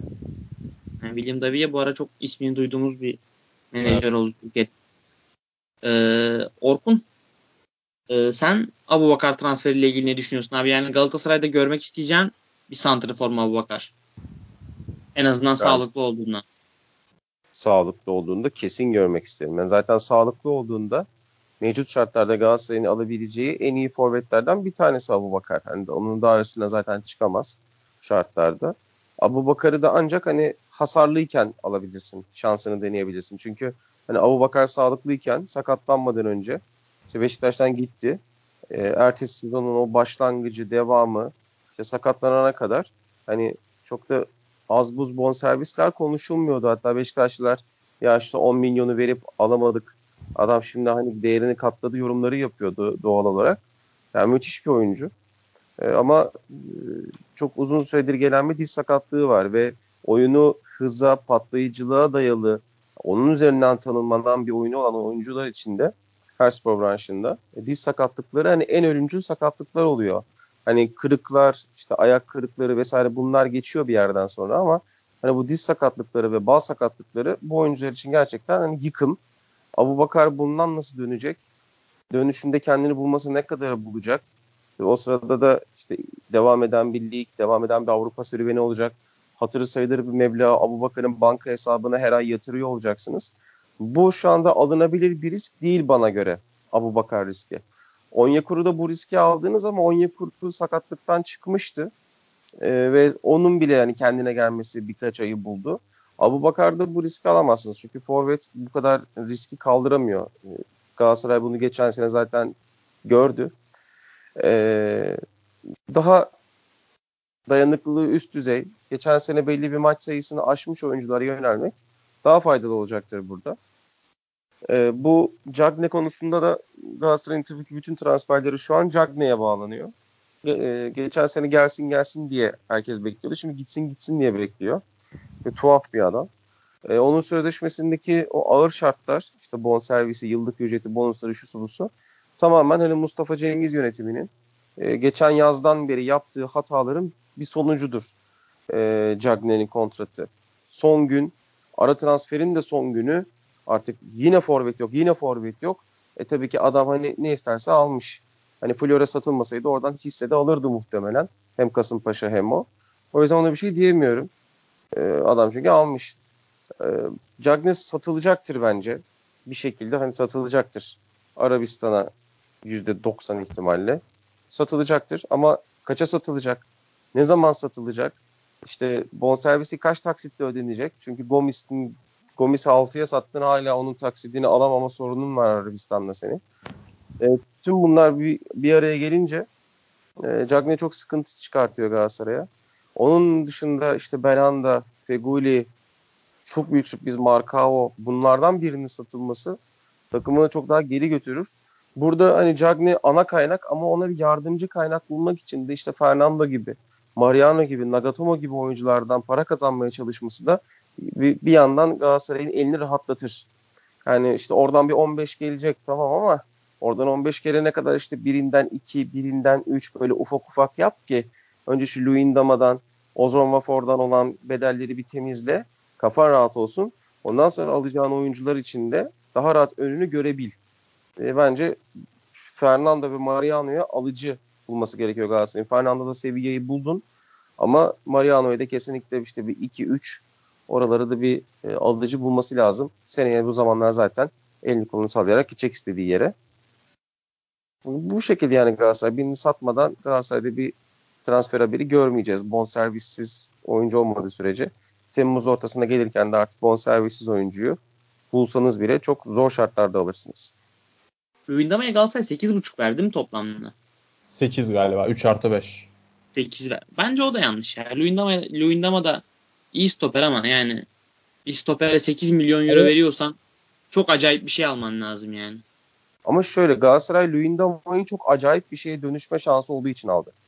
Yani ortaya koyduğu zaten bir ışık var, bir performans var hali hazırda. Onun da üzerine çıkabilir. Yani stoper oyuncusu yani işte bekiyle diğer yanındaki stoperle arkadaki kalitesiyle uyumu da çok önemli. Marka öyle yarım dönemde yakaladıkları uyum bile Luyendama için çok ümit verici gerçekten. Hani biz Semih Kaya'yı gördük yıllarca kimseyle uyum sağlayamadı mesela. Bu tarz şeyler de oldu. Adam 6 ayda partnerini buldu. Seneye çok daha güçlü bir şekilde devam etme şansı da var Luyendama'nın. Ee, hem o boyda Bence yani Luyendama'nın hani aşması gereken mental şeyler var futbolda abi e, bu top çıkarırken yaptığı çok enteresan hatalar var. Yani Demokrat Kongo maçlarını izledim Afrika Kupası'nda. E, orada da ilk iki maç oynattılar Luyendama'yı. Üçüncü maçtan sonra vazgeçtiler. Çünkü gerçekten böyle enteresan tercihleri oluyor maç içinde ve e, ikinci maçta bayağı göze batmıştı bu yenildikleri maçta Mısır'a. Ya onlar törpülenir. Onlar törpülenir. Hala çünkü yaşı uygun bir oyuncu Luyendama. Ben çok daha iyi seviyelere geleceğini düşünüyorum onun. Yani işler beklendiği gibi giderse de ya bu seviyede gitse bile bu seviyesi Galatasaray için yeterli ligde. Ya yeterli, Avrupa'da. yeterli. Bilmiyorum şu an Galatasaray'ın stoperatını götürür. Ben ona bir şey yani, demiyorum ama 8 milyon euro bence yanlış diyorum Luyendama'ya. Ya bu, bu, bu, e, bu özelliklerde de hani bu oyuncuyu ancak hani bu fiyatları bulursun ama bir de bu oyuncu senin beklediğin yere gelirse bir üst seviyeye çıkarsa da çok daha fazlasına satarsın. Hani Galatasaray'ın Luyendama'dan zarar edeceğini ben düşünmüyorum. En kötü kontratı bitene kadar oynatacaktır. Ondan çok güzel verim alacaktır Luyendama'dan. O doğru bir yatırım olarak görüyorum ben Luyendama'yı. Peki abi. Ee, o zaman e, Galatasaray konusunda yavaştan bitirelim. Ee, şeye geçelim abi. Trabzonspor da bugün transfer açıkladı. O transferi konuşalım bir ufaktan. Ee, Donis Avdiay geldi. Ee, sol, sol açık olduğunu bildiğimiz bir oyuncu. Ee, Saygın e, biraz hani kontrat da 1 artı 3'lük bir kontrat. Çok görmediğimiz bir kontrat şekli. Ee, çok yani böyle şey gibi ya tuta, tut, tutarsa çok güzel olur. Tutmazsa da zararı yok evet. Hadi, hadi yoluna bak transferi. Güzel güzel bir transfer bence. Yedek olarak da alınıyor zaten. Envakame'nin e, olduğu bölgeye geliyor. Ya mental sıkıntıları olan bir oyuncuymuş. Zaten e, Schalke, evet. Schalke'deki kontratında 49 milyon euro gibi bir serbest kalma bedeli varmış galiba. Zaten alt yaş kategorilerinde de çok ciddi potansiyel vadeden e, çok acayip bir oyuncu olabileceği konuşulan bir oyuncuydu. E, işte FM oynayanlar da hatta mutlaka denk gelmiştir. FM 11, 12, 13 oynayanlar mutlaka bu oyuncunun adını duymuştur. Yani kontrat çok mantıklı bir kontrat. Trabzonspor doğru bir iş yapıyor şu anda. Doğru bir politika izliyor. Hani tutarsa bu transferler çok acayip paralar kazanırlar ve mali durumu tamamen düzeltebilirler. Tutmazsa da bir yıkım olmaz. Yani Trabzonspor'un Hacı Osmanoğlu dönemi transferlerini biliyoruz. Muharrem Usta dönemi transferlerini biliyoruz. Yani mahvolmuşlardı. Çok acayip kontratlar, çok acayip bonservisler, çok acayip yıllık ücretler. Başka hiçbir yerde o oyuncuların alamayacağı ücretler verilmişti. Ve Trabzonspor bugünkü haline düşmüştü. Ama şu an yaptıkları iş gayet mantıklı. Avdiay konusunda da 1 artı 3 yani çok makul. Ücretler de çok makul. 250-300 bin euroya oynayacak oyuncu. Ama işte yani kafada çok ciddi arızalar varmış duyduğumuz kadarıyla. Zaten bu seviyelere düşmesinin sebebi de bu biraz. E, Trabzonspor zaten sol önde Vakayeme ile oynuyorlar. Ona bir alternatif yaratmış oldular. Çok mantıklı bir iş. E, Trabzonspor açısından da muhtemelen e, yavaş yavaş Yusuf'un satışı hazırlanıyor. Hani e, ön taraftaki rotasyonu mümkün mertebe artırmaya çalışıyorlar. Lille'in de 20 milyon euro seviyelerine geldiği konuşuluyor şu anda. Muhtemelen Yusuf Yazıcı'nın satışı da yapıldıktan sonra Trabzonspor iyice rahatlayıp bir de forvet alıp muhtemelen kapatacaktır bu işi. Yani çok yani üzerine çok söyleyecek bir şey yok. Çok mantıklı bir iş bence. Aynen ya Türk takımlarının yavaş yavaş böyle bu işleri e, makul işler yapmayı öğrenmesi çok hoşuma gidiyor benim. Ya Trabzonspor mesela bu sene çok güzel bir transfer politikası diyor. Bir yıllık bir buçuk milyon euroya e, o bir Mikeli getirdi. Şimdi işte Dönüş Avdiay çok büyük bir maddi zararı yok. Şu an ben Fenerbahçe'nin izlediği transfer politikasını da sanırım hayatımda ilk defa beğeniyorum. Ee, yani güzel. Umarım e, bir şekilde maddi sıkıntılardan kurtulduktan sonra da e, böyle akıllıca işler yapılmaya devam eder. Umarım böyle e, biraz toparlanınca paralar saçılmaya başlanmaz. Ee, Orkun e, senin var mı abi Avdiay transferi konusunda eklemek istediğin bir şey? Bir de Amiri'yle de e, feshetti bugün Trabzonspor onu da söyleyelim. Aynen o bekleniyordu. Amiri ve Ture ile yollarına ayrılacağı söyleniyordu zaten. Ee, Ture'de yani somut bir gelişme olmadı bildiğim kadarıyla ama o da hani bir kulüp bulur yakın zamanda diye düşünüyorum. Çünkü hani hala genç bir oyuncu. Genç oyuncuların kulüp bulması daha rahat oluyor. Avdiay konusunda da yani 17 yaşında işte 40 milyon euroların konuşulduğu bir adamken 22 yaşında kulüpsüz kalmış bir oyuncu.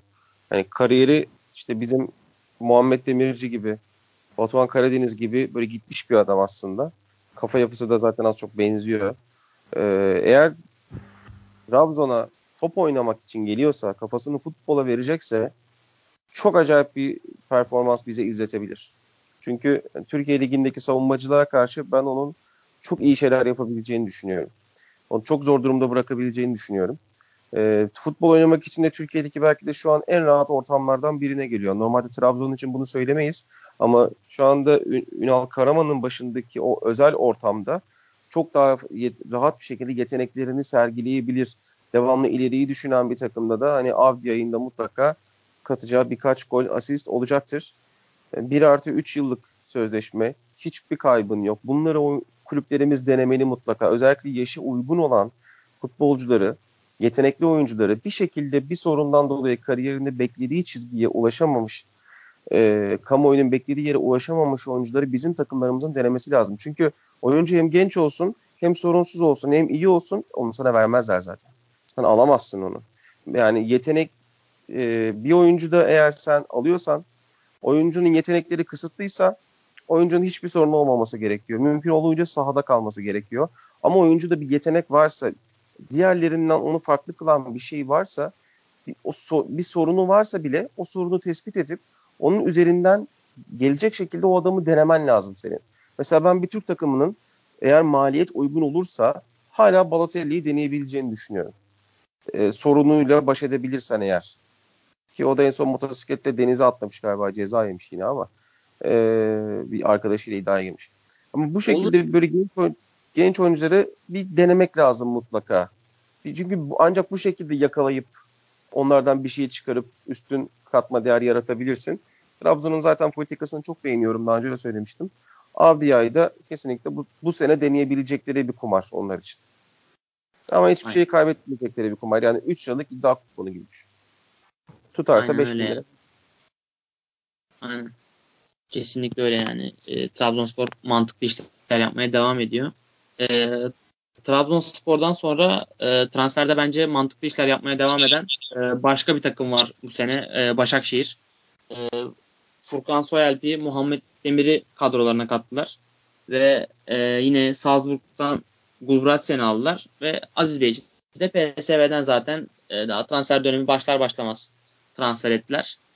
E, saygın bu Başakşehir'in hani belli bir potansiyel gösteren e, bir belli sebeplerle olamamış oyuncuları e, kadrosuna katması nasıl karşılıyorsun politikayı? Ee, ya bu burada da mantıklı bir politika devam ediyor. Başakşehir genellikle zaten oyunculara pek bonservis veren bir kulüp değildi ama çok acayip yıllık ücretler veriyordu ve zaten eleştirilen noktada buydu. Yani büyük takımların veremediği yıllık ücretleri verebiliyordu rahatlıkla 30 35 yaşına geçmiş oyunculara. Bu sezon biraz daha makul bir yola gittiler. Ee, biraz daha bir Okan Buruk takımı olabilmek için işte senin anlattığın Gulbrandsen, e, Muhammed Demir, orta sahaya Azubuike konuşuluyor şu anda. Aziz Bey'i çalmışlardı daha önce. Bu tip hani makul ücretli oyunculara e, mümkün mertebe 25-30 yaş aralığındaki oyunculara gitmeye çalışıyorlar. Başakşehir mutlaka eğer bunu devam ettirebilirse ki şu anda Vişça'yı tutmuşlar gibi görünüyor. İrfan'la Mahmut'la alakalı pek bir şey duymuyoruz. Muhtemelen onlar da kalacak. Başakşehir bu kadroyu koruduğu müddetçe muhtemelen bu yarışın içerisinde olacaktır yine. Mutlaka Avrupa Kupaları potasında kalacaktır. Hani çok aşağılara düşeceklerini zannetmiyorum. Ee, yani yaptıkları iş gayet mantıklı. Hani risksiz işler yapıyorlar. Ee, tabii onlar da maliyet açıklamadığı için çok net bir şey söylemek mümkün değil ama en azından hani Muhammed gibi, Furkan gibi hani ne alacağı belli oyunculara gittiler, adreslere gittiler. Ee, onlar açısından hani bir forvet daha çözebilirler belki. Ee, savunmaya mutlaka takviye yapmaları gerekiyor. Onun için de Avaziyem ismi geçiyormuş galiba. Okan Buruk'un tanıdığı oyunculara gitmeye çalışıyorlar işte Azı bu içeden de gördüğümüz gibi. Ee, yani şu anda mali bir sıkıntı da görünmüyor kulüpte. Hani Vişça'yı hala tutabiliyorlar. O da başımızın belası devam edecek muhtemelen yine 10-10 tabela yapmaya. o yüzden Başakşehir mutlaka yukarılarda kalacaktır yine. Şu ana kadar hani hocayı kaybettiler ama çok doğru bir hoca getirdiler bence. Okan Buruk Abdullah Avcı'dan daha yukarı çıkabilecek bir hoca ve eğer Başakşehir mevcut oyun düzenini sürdürebilirse bir şampiyonluk kazanacaksa Okan Buruk'la kazanabilir bunu.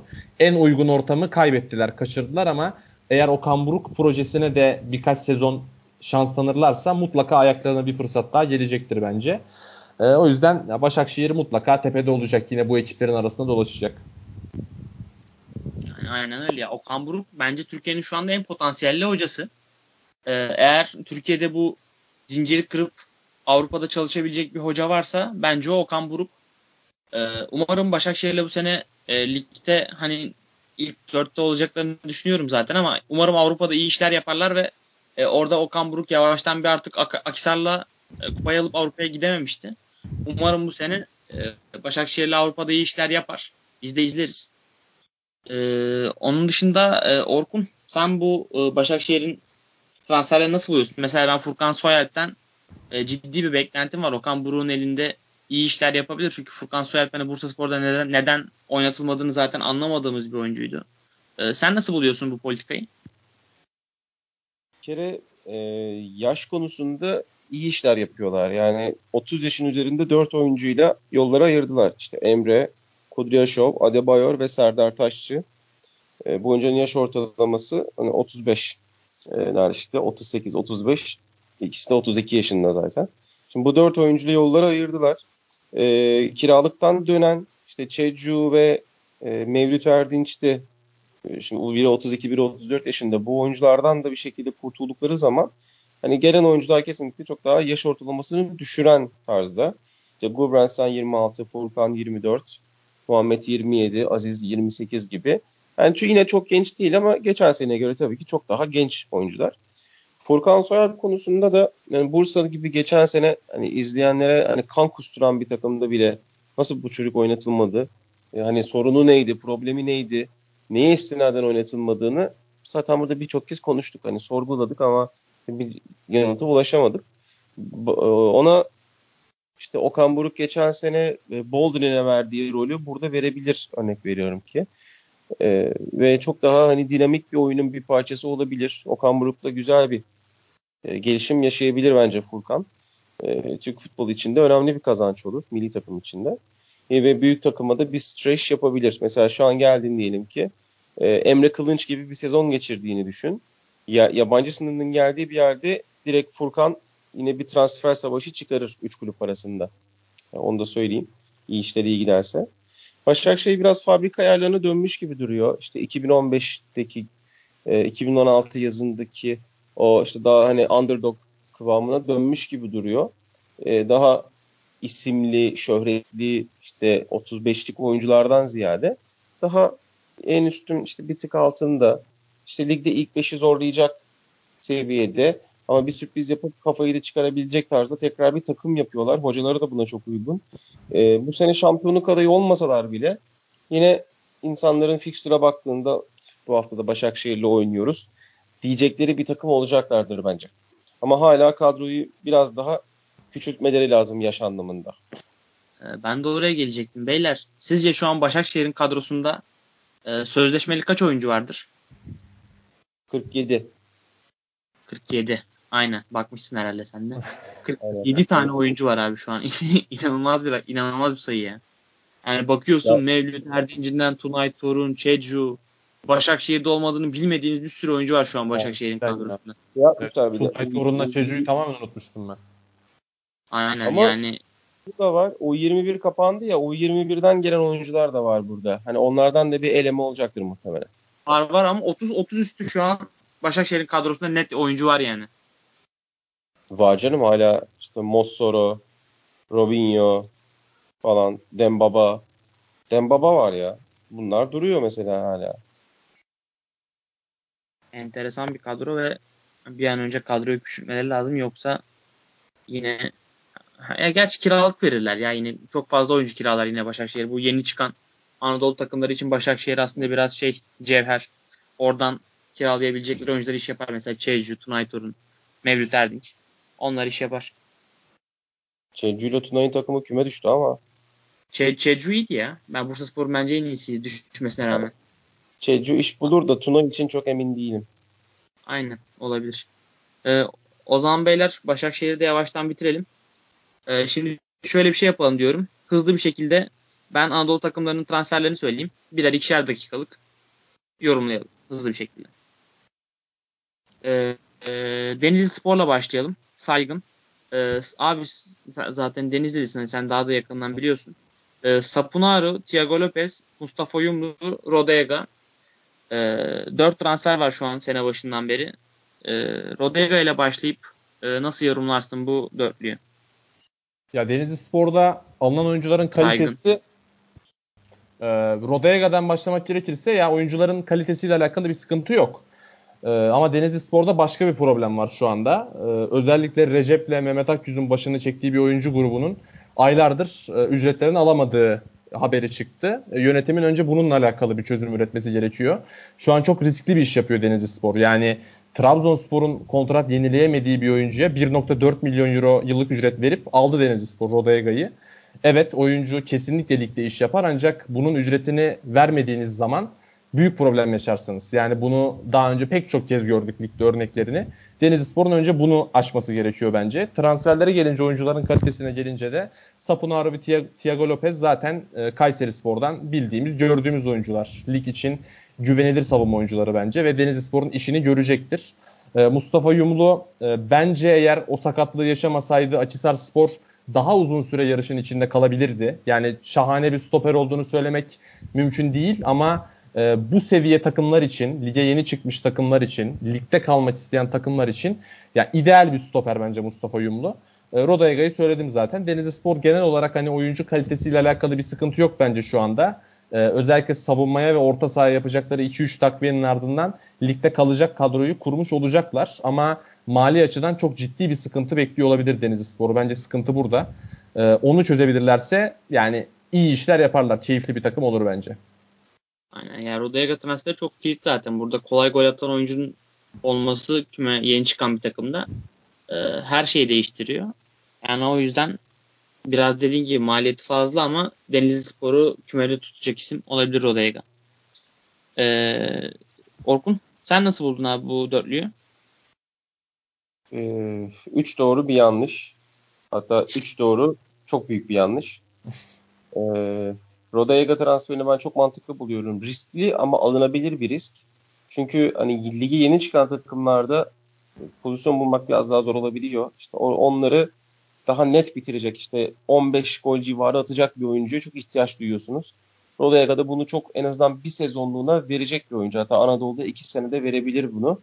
E, o yüzden ben çok mantıklı buluyorum ama işte o ekonomik şartlarda da ödeyemezsen de bu sefer sıkıntılar çıkacak ama Denizli muhtemelen hani yumurtaları saydı. Ben bunu yaparım dedi. E, Kayseri'den gelen iki oyuncu e, Lopez de Sapunaru da tecrübeli, dengeli oyuncular. Gerçi Lopez'in kart sorunu var ama bu lig için tempolu bir bek. E, Mustafa Yumlu için saygına katılamıyorum maalesef. Hani şöyle söyleyeyim, ligde kalmak istemeyen, e, ligi protesto eden, futbolu protesto eden, e, futbola başka bir soluk getirmek isteyen, e, böyle Picasso tarzında her şeyin yerini değiştiren böyle abuk subuk şeyler çizen takımların e, böyle değişik değişik şekiller çizen takımların çok bence e, hoşuna gidecek bir oyuncu Mustafa Yumlu. E, hiçbir şekilde bu ligde iş bulmaması gerekiyor bana göre. Özellikle yabancı sınırının artık bari son senesinde yabancı serbestsizliğinin son senesinde bari olmasaydı. İnşallah Denizli Mustafa Yumlu'ya gü- güvenmez de önüne de böyle bir iki tane ligden kiralık miralık Ozon Vafor falan bir kiralık stoperle işi götürürler bence. Mustafa Yumlu'ya güvenip iş yapılmaz çünkü. Yakar bence, o seni. Bence Okan Buruklu sezonunda fena değildi bu arada Akisar'da. Yani ya bence ligde, Mustafa Yumlu biraz bir oyuncu. Ya bence biraz Mustafa Yumlu e, fazla karikatürize olmuş bir oyuncu. Bu yüzden böyle çok fazla e, eleştiri alıyor. Var Türkiye'de öyle oyuncular. Onu bence ben de onun o kadar böyle eleştirildiği kadar olmayacak bir oyuncu olduğunu düşünmüyorum. Yani Denizli Spor'da idare eder bence. Valla Denizli tam Rodayega'ya verilen 1.4 milyon eurodan daha büyük bir kumar Mustafa Yumlu kumarı. Ee, Bana. O zaman e, ya devam edelim Anadolu, Anadolu turumuza. E, Atıf şey şu Antalya. Bununla ben başlamak istiyorum. E, kağıt üzerinde iyi bir transfer. İş yapacak bir transfer gibi duruyor.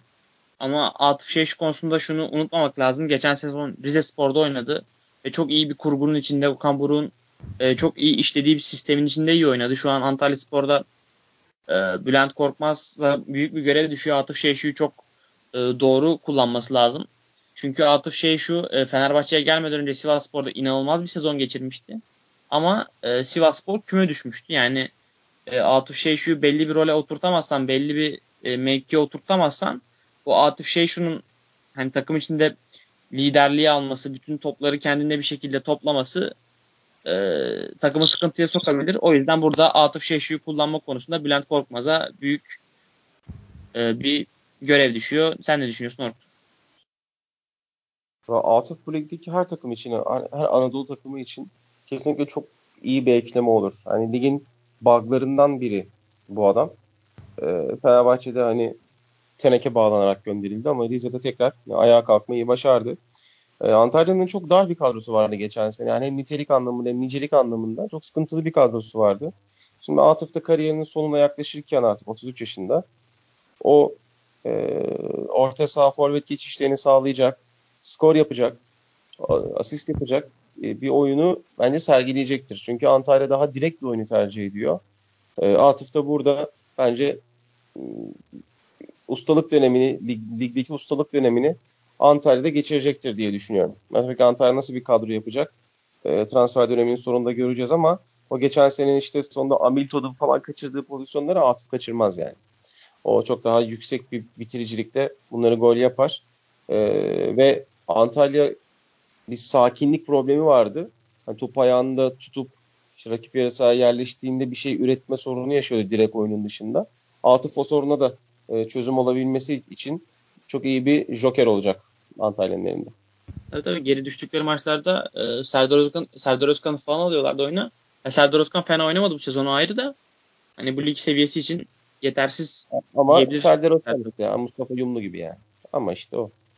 Ya bu sezon e, fena değildi ama tabii Atıf şey şu hani o tarz bir oyuncu en azından Antalya Spor çok, için çok elzemdi.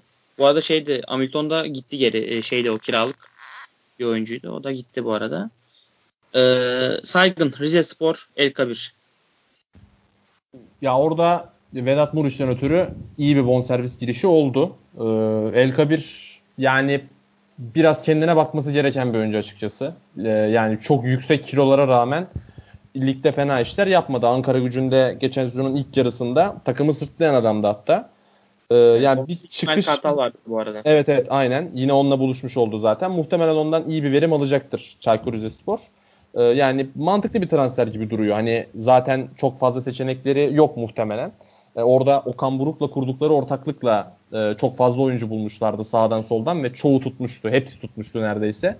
Onun avantajını kullanmışlardı. İsmail Kartal'la beraber muhtemelen biraz daha bilindik oyunculara gidecekler. Adresi çok dışarıya e, çevirmeyecekler okları. E, El Kabir de yani faydalı olabilecek bir oyuncu Rize Spor için ama yani uzun soluklu bir birliktelik olacağını zannetmiyorum bunun. Hani e, yani El Kabir'e güvenip yola çıkarlarsa sıkıntı yaşarlar. Yani Vedat Muriç'i çok ararlar eğer benzer profilde bir oyuncu bulmazlarsa. Ya zaten El Kabir'e şu an çok hani maliyetini bilmiyorum ama çok fazla bir yıllık ücret falan verdiklerini de düşünmüyorum. Zaten şu an El Kabir e, çok gözde bir oyuncu da değil. O yüzden çok ucuza kapatmışlar da o transferi büyük ihtimalle. Ya muhtemelen öyledir evet. E, Rize, Rize Spor bir de şey alacak büyük ihtimalle. Fenerbahçe'den de kiralık olarak Oğuzkan Güçtekin gelecek. E, bence Oğuzkan da eğer e, şans verilirse ki İsmail Kartal'ın ben Oğuzkan'a şans vereceğini düşünüyorum. Çünkü tanıdığı da bir oyuncu İsmail Kartal'ın. Oğuzkan da bence Rize Spor e, orta sahasında bu sene kendini gösterebilir. Ona da bir e, şey koymak lazım. Ee, Orkun senin bir yorumun var mı abi El Kabir transferiyle ilgili? Ya El Kabir bir yere gittiği zaman şey diye düşünüyorum. Aa işte 6 ay sonra parasını anlamayıp ayrılacağı yeni kulübü. Şeklinde bir imajı var onun bende. E, Rize'de böyle bir şey olmaz herhalde diye düşünüyorum. Çünkü çok sıkıntı yaşamıyorlar o konuda. En azından Kvekili dönemden sonra falan biraz ders almışlar gibi. Ama işte güzel para da geçecek ellerine. Ama El Kabir'in ben Muriç'in verdiği etkiyi vereceğini düşünmüyorum. El Kabir'in bu ligde ancak bir yedek forvet olarak arkadan gelip iş yapacağını düşünüyorum ben. Hani hiçbir takımın ben El Kabir'i direkt ilk 11 forveti yapıp da çok güzel günler geçirdiğini görmedim yani. Rize'de de çok farklı olacağını zannetmiyorum. Ha tek farkı işte Rize'nin biraz daha iyi bir kadrosunun olması nispeten Ankara gücüne göre. Ama o kadar. Yani hala onların bir forvete daha ihtiyaçları var. Ya Rize Spor'da da kimse kalmadı bu arada yani. Umar gitti, Musa gitti, Vedat gitti, Atıf gitti. E, Morozcuk sanırım yeniden Morozcuk'la e, kiralıkla onu Morozcuk'u satın aldılar sanırım. Avaziyem gitti, Azıbüke gitti. Kimse kalmadı her takımda şu anda. Samudyo var Baştan. o yeter. Samu Samudyo var. Baştan takım kuracaklar şimdi. E, İsmail Kartal geçen sene çok hani sıkıntılı bir dönemde El Kabir'den faydalanmıştı ama tekrar yine verim alabilir mi bilmiyorum açıkçası. El Kabir de enteresan bir oyuncu. Böyle çok istikrarlı bir oyuncu diyemeyeceğim onun için. Ee, bakalım yani. Ye- konuşuyordu çıksın takımı kursun şimdi bakalım. Tamam, yani yedek forvet olarak tabii yine de bu ligde iş yapabilir El Kadir. Ee, Ama bize küme düşerse bir hani podcast'te özel bir bölüm ayıracağım yani onu söyleyeyim. Ya İsmail Kartal'ın ben bu ligde küme takım düşüreceğini sanmıyorum. Geçen sene Ankara gücüyle bile e, belli bir seviyede tutan İsmail Kartal. İsmail Kartal'dan değil ben. Hasan Kartal'dan dolayı. Ha. Ondan. Olabilir. Ee, yeni Malatya Spor'da Fofana ve Yahoviç transferleri var. Ee, ben burada e, Yahoviç'tense Fofana'nın yeni Malatya'daki performansını merak ediyorum. Çünkü Fofana da Aykut Kocaman'ın çok e, tuttuğu bir oyuncu değildi Fof Morike Fofana. Şimdi yeni Malatya Spor'da e, Sergen'le beraber daha özgür bir ortam bulacak kendine. E, belli meziyetleri olan bir oyuncu. E, bazı problemleri var. Çok e, dağınık bir oyuncu. Maç içinde çok e, hani bir dakikası bir dakikasını tutmayan bir oyuncu. Ama ben Sergen Yalçın e, tedrisatında Morike Fofana'nın performansının artacağını düşünüyorum ve e, yeni Malatya Spor sanırım Alexis de gitmiş. E, şu an evet. Bifuma var. E, Morike Fofana var. Hani çok keskin bir e, kontratak takımı yaratabilirler gibi geliyor bana bu kadrodan. Morike Fofana da bunu yaratacaklarsa e, bu direkt oyunda e, yeni Malatya Spor'un çok önemli kozlarından biri olur. Sen ne diyorsun Sayın? Valla Sergen Yalçın takımına geçiş yapabilmeleri için aslında bu değişikliği yapmaları lazımdı zaten. Çünkü biraz e, Erol Bulut'un karakterini almıştı takım. Biraz savunma takımı haline dönüşmüştü. Şimdi Sergen Yalçın'da daha direkt kaleye giden bir takım olacaklardır muhtemelen. Onlarla ilgili soru işareti Avrupa macerası. Çok erken açıyorlar sezonu ve e, bizim ligde özellikle e, Anadolu takımları sezonu bu kadar erken açtığında sonu pek iyi olmuyor. E, onlarla ilgili sıkıntı bu olacaktır. Yapmaları gereken birkaç hamle daha var. Alexic'i kaybetmeleri önemli tabii ama ben Alexic açıkçası...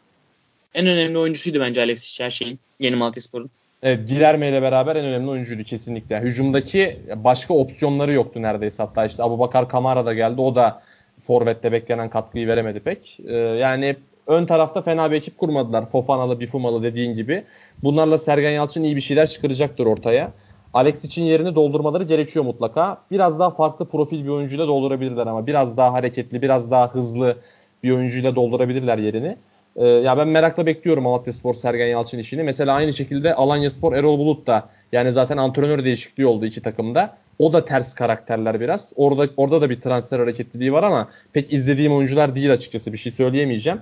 Yani bu iki takımın karakterinin dönüşümünü çok merak ediyorum bu sezona dair Süper Lig'de. Ee, aynen yani e, bu takımlar bu takım yani Yeni Malatya Spor benim merak ettiğim takımlardan biri. Avrupa Ligi'nde ne yaparlar sizce? Ya ne ilk tur ya belli olmuyor işte bu işler de yani sanki ilk turu geçebilirler gibime geldi. Çok kuvvetli takımlar yok gibi ama bizim takımlara da yani Temmuz ayındaki bir maç için tahminde bulunmak pek mümkün olmuyor. Yani Malatya Spor direkt evine de dönebilir. Uzun bir yolculuk da olabilir ki uzun yolculuk olursa ligde pek işlerine yaramaz bu. Aynen öyle yani ama herhalde Malatya Spor düşmez diye düşünüyorum ya. Yani ee, bir şekilde Malatya Spor'un yine iyi bir kadroyla kalacağını düşünüyorum. Tabii çok tahmin edilemiyor. Yani Osmanlı Spor'un küme düşeceğini mesela iki sene önce kimse tahmin etmezdi. Onlar düşler belli olmuyor ama Malatya Spor'un Sergen Yalçın'da ben orada o korkuyu yaşamayacağını düşünüyorum. Orkun sen ne düşünüyorsun? Ne yaparlar sence? Malatya'nın Avrupa'da çok ilerleyeceğini zannetmiyorum ya. Yani önerileri bence. Gruplara kalmaları yeterli olur. Yani orada en azından yapacakları 6 maç belki bir puan kazandırırlar ülkeye. Belki oyuncuların bir için bir vitrin şansı olur. Bu kadar. Ya orada yani. Malatya, yani Malatya Spor destekleyen insanlar için de e, unutulmayacak bir altı maç olur bence Avrupa'da oynamak. Evet, tabii yani Malatya hani Avrupa oynuyor sonuçta. Yani Avrupa takımları gelecek şehre. Şehir ekonomisi içinde, oradaki insanların hatıraları içinde önemli bir yer tutar. Ee, bu yaptıkları Fofana hamlesinin özellikle ben çok faydasını göreceklerini düşünüyorum. Özellikle Avrupa'da. Orada Aykut Kocaman içinde bir şey söyleyelim. Hani gece kondu mahallesine gelen iş makinesi gibi hani dümdüz etti. Takımda şu an galiba hiç hızlı oyuncu kalmadı Fofana da gittikten sonra. Hani gayet birbirine yakın, yavaş oyunculardan kurulu. Tam böyle tam Berkut Kocaman takımı oldular diyebilirim. Yani Yahovic bile o kadroda daha sprinter bir oyuncu gibi kalıyordu. Ondan da kurtulmuş oldular. Ee, Konya nasıl bir takım yapacak? Çünkü Konya Sporu bilinmez kılan anların hepsinde Fofana ya ilk 11 başlıyordu ya oyuna giriyordu. Ee, anca o zaman hani Konya acaba şimdi ne yapacak deniyordu ki o da daha ziyade Fofana ne yapacak sorusu şeklinde oluyordu. Şimdi o da yok. Gayet ne alacağını bildiğin Konya Ovası gibi böyle başından baktığında sonunu gördüğün bir takım haline geldi Konya. Ee, lig başlasa da ilk yarı sıfır oynasak maçlarına. Hiç çözecek bir şey de kalmadı yani. Ee, beyler bence şu ana kadar ligin en mantıklı transferini geçelim.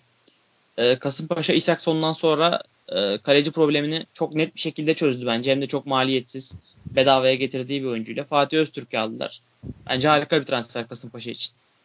Ne diyorsunuz? Saygın. Ee, yani risksiz bir transfer dediğin gibi. Ee, yani özellikle Akisar'dayken e, büyük takımlara karşı çok iyi performanslar gösteriyordu. Tahmin edilmesi zor bir kaleci biraz. Hani yani büyük takım performansında sıkıntı yok büyük takımlara karşı oynadığı maçlarda. Yani Fenerbahçe'ye karşı da Beşiktaş'a Galatasaray'a karşı da çok iyi maçlar çıkarmıştı Fatih. Onu biraz daha tercih edilmeyen kaleci yapan diğer maçlardaki performansı. Ama yani kesinlikle Kasımpaşa'nın son dönemde çok ciddi bir kaleci problemi vardı. E, hani mevcut kaleci kalitesinden daha iyi bir e, oyuncu katmış oldular kadroya. Mutlaka fayda sağlayacaklardır. Ben açıkçası bir hamle daha yapmalarını bekliyorum kaleye. E, yani Fatih'le de sınırlı kalmayacaktır. Çünkü orada kanayan bir yara vardı cidden. Onu kökten halletmek isteyeceklerdir. Ama Fatih de onlar için çok faydalı bir oyuncu olacaktır. Bence Fatih ve yedekler Ramazan'la götürecekler ama ben başka transfer yapacaklarını düşünmüyorum kaleye. Fatih bence e, Türkiye Ligi standartları için ortalama üstü bir kaleci. Orada bırakacaklar bence yani. Bir de e, Porto'dan Jorge Fernandez diye bir stoper aldılar, kiraladılar ama e, onu izlediğinizi düşünmüyorum. Onu da göreceğiz bakalım. Merakla yani, bekliyoruz. Yani sadece bir forvet almışlar. E, yine e, yan sanayi Cagney almışlar. Juventus kariyeri olan Çin görmüş bir forvet almışlar galiba. Mamet Tiam'dı sanırım ismi. On, ondan biraz ürktüm açıkçası. Galatasaray'ın yine başı sıkışırsa altılık yedilik yapabilir yine Kasımpaşa Galatasaray'ı maalesef. Olabilir olabilir. Ee, Orkun sana e, Konya Spor'la geleceğim tekrar. Aykut Kocaman Aykut Kocaman'la ilgili konuştun az önce. E, Bayiç'i renklerine kattılar eski oyuncuları. E, ne düşünüyorsun bu transferle ilgili? Bence Konya Spor da yani e, net bir transfer yaptı. Aykut Hocam da ekibi topluyor. Herkes ekip topluyor zaten. Aykut Hocam da ekibi topluyor. Riyad Bayiç zaten hani tam bir Konya bir santrfor olsaydı Bayiç olurdu muhtemelen. Yani çok orayla da özdeşleşmiş bir oyuncu. İyi de rakamlara ulaştı orada. İyi de para kazandırdı Konya'ya. Ee, ben bayağı mantıklı buldum. Ama yani az önce de dediğim gibi bu takımın temposunu arttıracak. Bireysel olarak bir şeyler üretebilecek böyle saman alevi tarzı bir pırpır bir oyuncuya ihtiyaçları var en azından. Hani Fofana varken bile ihtiyaçları vardı bir tane daha. Şimdi Fofana gitti kesin var. Ee, dengeli bir takım, tecrübeli bir takım, olgun bir takım. Ama artık bu e, takımların yaş ortalamaları da gitgide aşağı doğru düşerken takımların dinamizmi artarken Konya bu kadar hani dengede kalamaz. Hani ligde artık hani bir taraf falan bertaraf olur lafı çok geçerli olmaya başladı. Ee, hani Bursa geçen sene o kadar beraberlikle küme düştü mesela. Hani mağlubiyet sayısı az olmasına rağmen o kadar beraberlikle küme düştü. Ee, bu beraberlik stratejisi sizi bir anda dibe götürür, orada bırakır. O yüzden Konya'nın biraz daha e, tempolu, daha sonuca giden adamlara yönelik bir transfer çalışması yapması lazım. Yani Jonsonlar, Amirler, işte Yevtovic'ler falan güzel de işi kim çözecek? Aykut Kocaman'ın bunun cevabını vermesi lazım. Yani e, Riyad Bayiç o konuda bir adım. Hani e, dediğin dediğin doğru bir bakıma. E, Milosevic ben orada Konyaspor'da beğendiğim bir oyuncu ama Konyaspor'un çok fazla transfere ihtiyacı var. Bence orta sahanın ortasında kesinlikle bir oyuncu almaları lazım. E, şu an sağ kanatta bir eksikleri var. Stoperleri e, net bir şekilde güvenebilecekleri bir stoperleri neredeyse yok. Hani orası biraz karışık yani Konyaspor'da e, çok fazla transfer lazım açıkçası ama en azından e, işin forvet kısmını yani çözebilecekleri en net şekilde çözdüler bence. Yani Bayiç ya bari tamam hani bu sene de götürsün seni ama onlara kadar top nasıl gelecek? Kaç ayaktan kaç kere geçecek? Yani ondan ya, sonra zaten forvetin de çok bir önemi kalmıyor. Çok fazla yavaş oynadığın zaman. Yani aynen ama Aykut Kocaman zaten hayatının hiçbir döneminde e, yüksek tempolu tempolu bir oyna, oynatmadı. Yani Konya Spor'la 3. olurken de tempolu oynamıyorlardı. Türkiye Kupası'nı alırken de tempolu oynamıyorlardı. Aykut Kocaman böyle oynatıyor. Düşük tempolu oynatıyor. E, daha böyle e, sahada doğru durarak, iyi pozisyon alarak, golleri hatta daha çok e, duran toplara iyi çalışarak, iyi hazırlanarak Konya Spor'un özellikle 3. oldu. Sende duran toptan çok fazla golü vardı. Bu sene de yine oraya büyük ihtimalle çok yüklenecekler. E, bu şekilde yine onlar hani ligde belli bir seviyede kalacaklar ama e, çok da büyük bir sürpriz yapacaklarını düşünmüyorum ben bu sene. Onları böyle 6-10 arasında bir yere konumlanacaklarını düşünüyorum. Ben de 10-15 arası bir yerde bekliyorum Konya'yı bu sene. Yani olabilir. Saygın sen ne diyorsun? Ya Orkun'a katılıyorum kesinlikle. Hareketli bir oyuncuya kesin ihtiyaçları var. Aykut Kocaman takımlarının genel sorunu zaten bu. Ee, yani bir beraberlik takım olacak gibi duruyor şu anda. Ee, yani hani düşmesi olmaz, çıkması olmaz. Muhtemelen 6 ile 10 bandında seyredecektir Konya Spor. Çok büyük bir ihtimalle. Ama işte ön tarafa hareketli bir oyuncu ihtiyaçları kesin var. Fofana'yı da kaybettikten sonra. Gerçi o oyuncuyu bulsalar bile Aykut Kocaman ona yüksek süreler verir mi? O da soru işareti ama hani takımın en azından bilinememezliğini artırmak, biraz daha etkili olabilmesini sağlamak, biraz daha sürprize açık bir takım olmasını sağlamak için hücumda öyle bir oyuncuya kesin ihtiyaçları var. Diyoruz ve o zaman e, bugünlük transfer gündemini kapatıyoruz. Son olarak e, şu, konuşacağımız bir konu var. E, Sergen Yalçın'ın bir açıklaması vardı bugün. E, zaten e, siz de görmüşsünüz, görmüşsünüzdür Twitter'da. E, genç oyuncu gelişimiyle alakalı e, açıklamanın da tamamını şöyle okuyayım size. E, artık oyuncu yetiştirmemiz lazım diyor Sergen Yalçın. İşte Ömer Güvenç de soruyor yetiştirin hocam niye yetiştirmiyorsunuz diye. Sergen Yalçın'ın cevabı şu abi. E, bizim öyle bir şansımız olmaz. Ben sezona başladım. 2-3 ay sonra istifa etme durumum var. Gönderilme durumum var. Ben yetiştiremem yani uğraşamam onunla diyor. E, Saygın sen bu Sergen'in yaklaşımını nasıl buluyorsun? Doğru evet. bir yaklaşım mı Sergen Yalçın'ın yaklaşımı? Ya %100 doğru de- demek mümkün değil tabii. Antrenörlerin mutlaka böyle bir sorumluluğu var. Yani antrenörler eğer bu oyuncuları yetiştirmeyecekse hani senin benim yetiştirme şansımız zaten yok. Ama anlatmak istediği şey temelde doğru. Yani Türkiye'de antrenörlere hiçbir şekilde şans tanınmıyor. Daha önce işte Galatasaray Dortmund maçında Klopp gelmişti buraya. Hani e, Dortmund'da değil de Türkiye'de göreve başlasanız ne olurdu şeklinde bir soru sormuştu. Hatta Bağışerten sormuştu galiba hani Klopp muhtemelen kovulurdum demişti ikinci ayı bulamadan. Ya Türkiye'deki antrenörlerin maalesef girdiği bir açmaz bu ama hayır ben yetiştirmeyeceğim öyle bir şey yok. 30 yaş üstü olmuş oyuncuları, garanti oyuncuları tercih edeceğim şekli bir yaklaşım da doğru değil. Ya bu kadar keskin olmamak gerekiyor. Hani ya Sergen Yalçın gibi bir adam bir tane iki tane adam atabilir ortaya. Yani Ozan Tufan'ı oynattı ve kazandı mesela. Daha genç oyuncu yaşlarına da grubuna da inebilir. Yani 18-20 yaş bandında da Sergen Yalçın'ın kazandırabileceği oyuncular mutlaka vardır. Genel olarak antrenörlerin hani biraz kapalılar açıkçası. Ee, hani kaygıları son derece normal. Çünkü gerçekten çok kolay son veriliyor işe Türkiye'de antrenörlere, antrenörlerin işlerine. Ama hani bu kadar da kapalı olmak genç oyuncuya doğru değil bence. Kesinlikle. Ya zaten şu antrenör konusunda hani anlamadığım bir şey var. Kısır bir döngü var zaten. İşte Sergen Alanya Spor'a gidiyor. İşte Alanya, Alanya Spor'dan Yeni Malatya Spor'a gidiyor. Erol Bulut oradan buraya geliyor sürekli bir böyle bir döngü var. İşte öyle 18 takım işte büyük de büyükler çıkar 15 takım dönüyorlar kendi aralarında sürekli teknik direktörleri.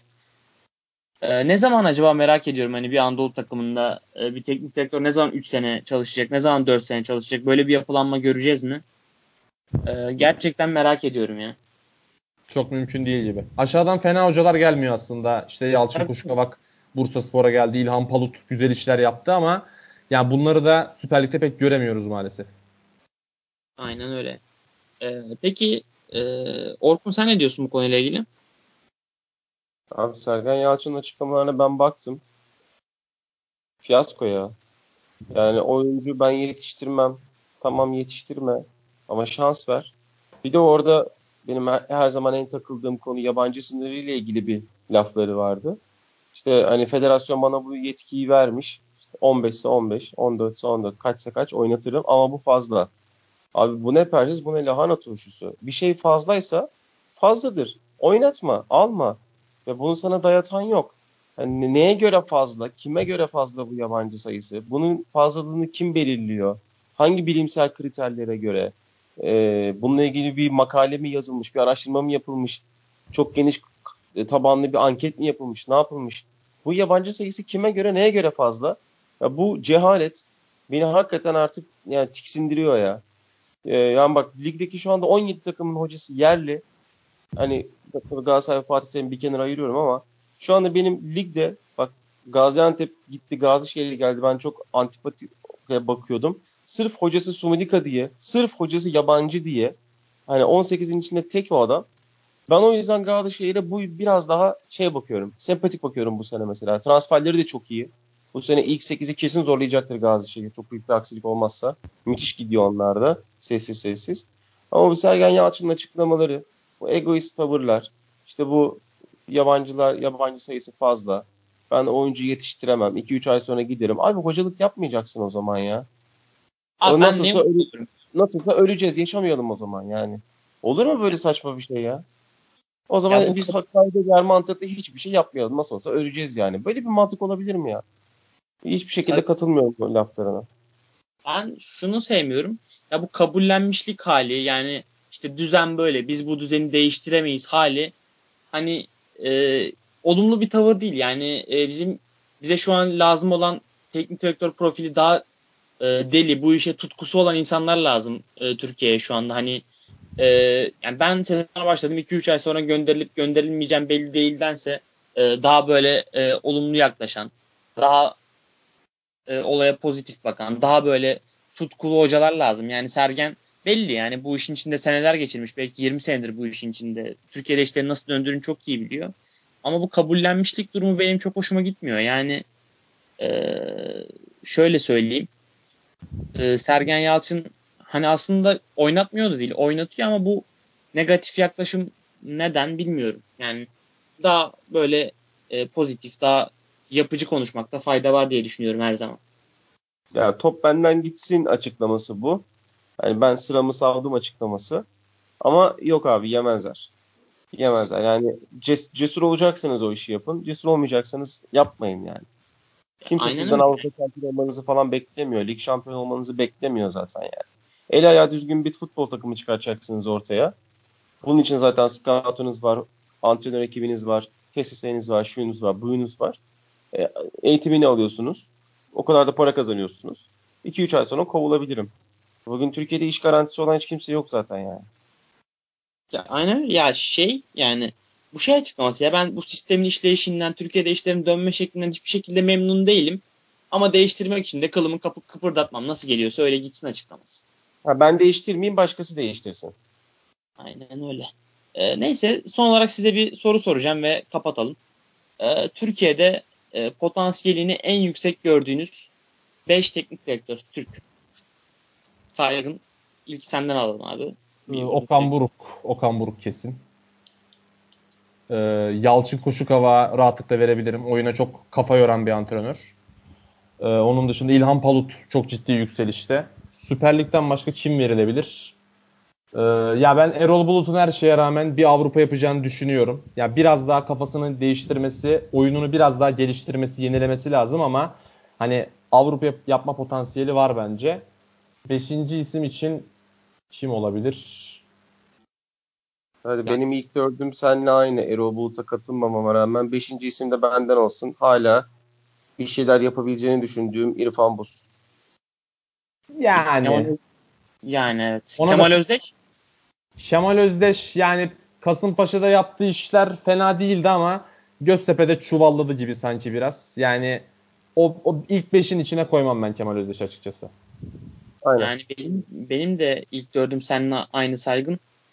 Ee, beşincisini Beşinci ben, bulamadım vallahi ya. Ben de bulamadım. Ee, o yüzden yani Kemal Özdeş diyorum ben ya. Yani yine e, ligde pozitif futbol oynatmaya çalışan nadir hocalardan biri en azından. Ve şey gibi değil yani Rıza Çalınbay gibi, Samet Aybaba gibi. Tabii tabii. Ben gelirim hani takıma e, baştan 15-20 tane oyuncu transfer ettiririm falan filan. O kafada bir hoca değil. Yani daha böyle gelişime açık bir insan gibi duruyor bana. Mesela Samet Aybaba gibi e, gelip Bursa Spor'da hani Ilgaz Çınar falan scout ekibi kurulmuş. İşte transferleri ben yaparım hani kimseyi dinlemem kafasında bir hoca olacağını düşünmüyorum. Bu isimlerin. Kemal Özdeş'in de dahil bu isimlerin yani. Öyle yani. E, bitirdik sanırım. Başka ekleyeceğiniz bir şey var mı? Yok valla gayet keyifli program oldu. Özlemiştik.